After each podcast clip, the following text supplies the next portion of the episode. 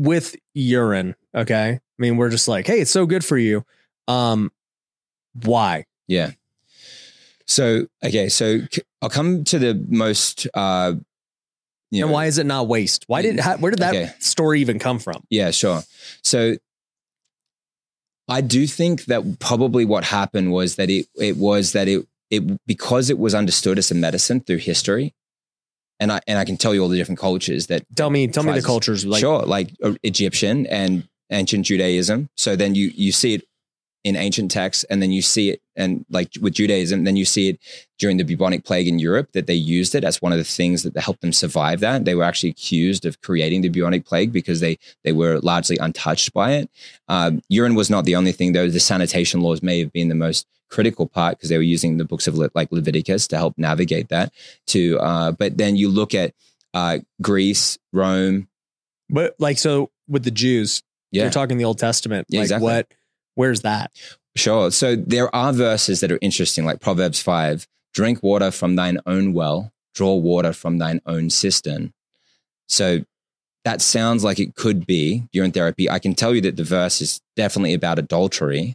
Mm-hmm. So it, so, but the question is, does it have a double meaning? And is the primary meaning uh, on on urine therapy? And this is also Proverbs actually does have a lot of references to Egyptian um, text as well, even though it's not plagiarizing. It's just it's within a worldview and a culture, much like what you see with with Jesus. You can see that he's interfacing with uh, different cultures, and and Paul is bringing up uh, things that were believed by the people and and different things like this. So you you you see a lot because it's huge in E- Egyptian culture, and and so you see it come through all these different uh, texts. But I mean, even one of the fascinating things is you go to Genesis two and it says God breathed into Adam's nostrils the breath of life, and man became and man became a living soul Mm-hmm. then now you go to the womb you think okay well what happens and the baby actually urinates and starts you know prolif- like urinating more around the 8 to 10 week mark at the 10 week mark right around there somewhere the urine will go through the nostrils and through the mouth and it will actually go through and and form the lungs what what you- you'll find is if you look up any studies it will tell you that the lungs are largely formed by the amniotic fluid and then you look into what is amniotic fluid and you realize the amniotic fluid is actually urine and then when you look at what happened with the Wake Forest study last year from the Wake Forest University of Regenerative Medicine, they found 100 million stem cells in a 24 hour urine sample from a single adult male. And they kept replicating this over and over with every person in the study.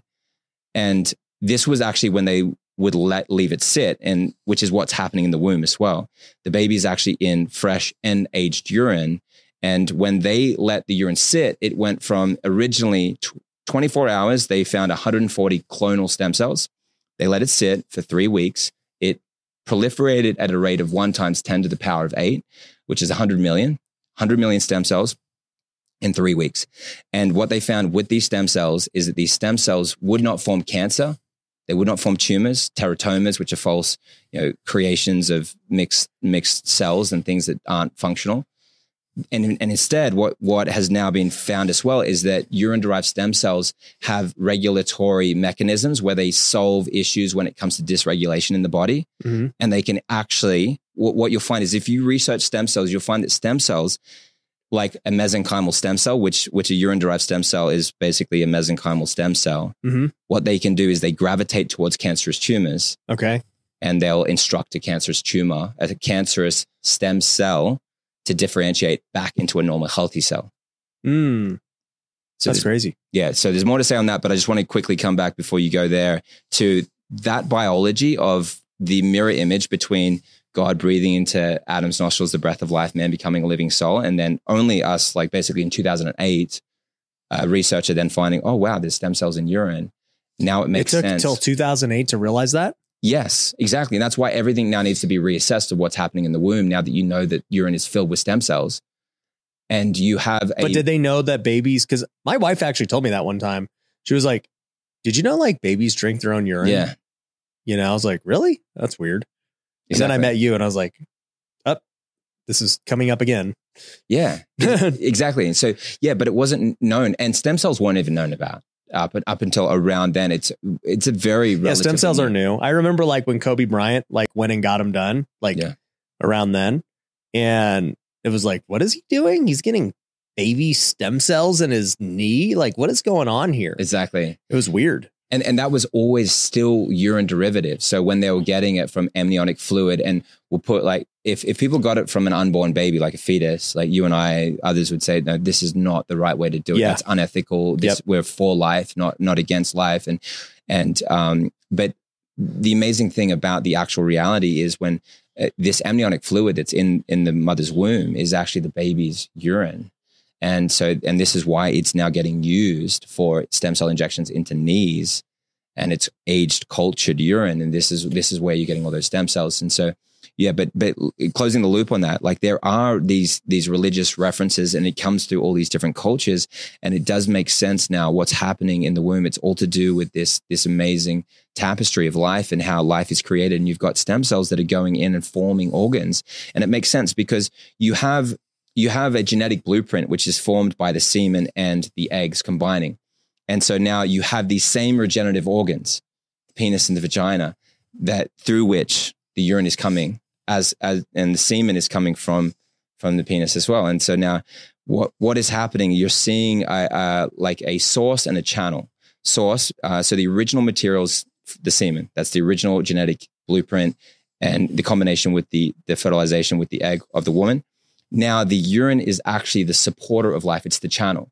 And the urine, like for example, if you just saw a visual image right now of a, a heart outside of a body being created on a scaffold, you'll start to realize the power of stem cells. When a stem cell attaches to something that instructs it of what it should be, it will just differentiate. It will be a, a cell that doesn't have any identity, doesn't know what it is, doesn't have any disposition, just needs the, the it needs the trigger of what it needs to be. When it attaches to that blueprint, it then becomes that heart cell or anything else. So what's happening in the womb, the urine of the baby is actually a, you know being recycled. It's it's it's being drank by the baby, and now it's coming out.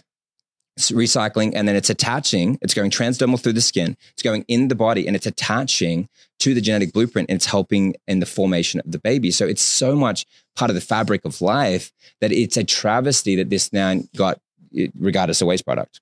Hmm. So obviously we know that it's used um, by babies and like it's crucial to their development. Yeah. Um, you know, and as you look at it just in like the the context of, you know, everything else, it's like, yeah, okay, I I can kind of see what you're saying there.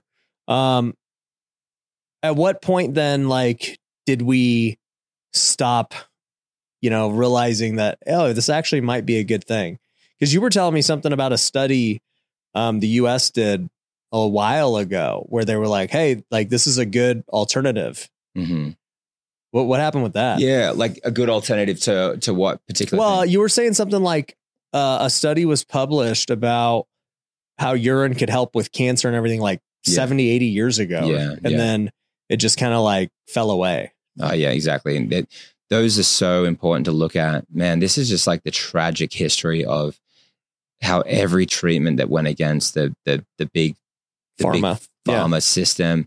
It was all to do with Carnegie and Rockefeller, by the way. The Flexner report in 1910. That that was like this. By the way, those guys jacked up the school system too. yeah, you got it. They Yeah. wanted to make people like not think for themselves. Yeah. It was like a drone thing. So okay. So if they jacked up the school systems, what did they do with Ugh. urine? They well, yeah they well first it was everything about the petrochemical like revolution of drugs and that every school that was doing natural therapies were just getting demolished by these guys and they were showering this this m- money on any school and and lecturers that would favor the, the drugs.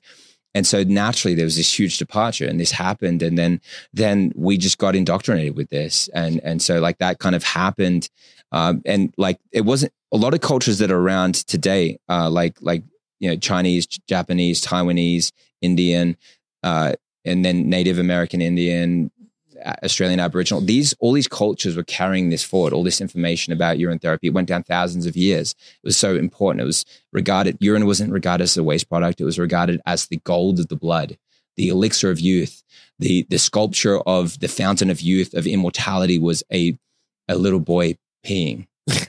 Yeah. Yes, and and like reference the Wake Forest study. If you are in the 20 to 40 year old age group, 75% of your urine derived stem cells would produce telomerase positive activity. uh, which means the ability to lengthen a telomere, reverse aging, which which is to like reclaim youth.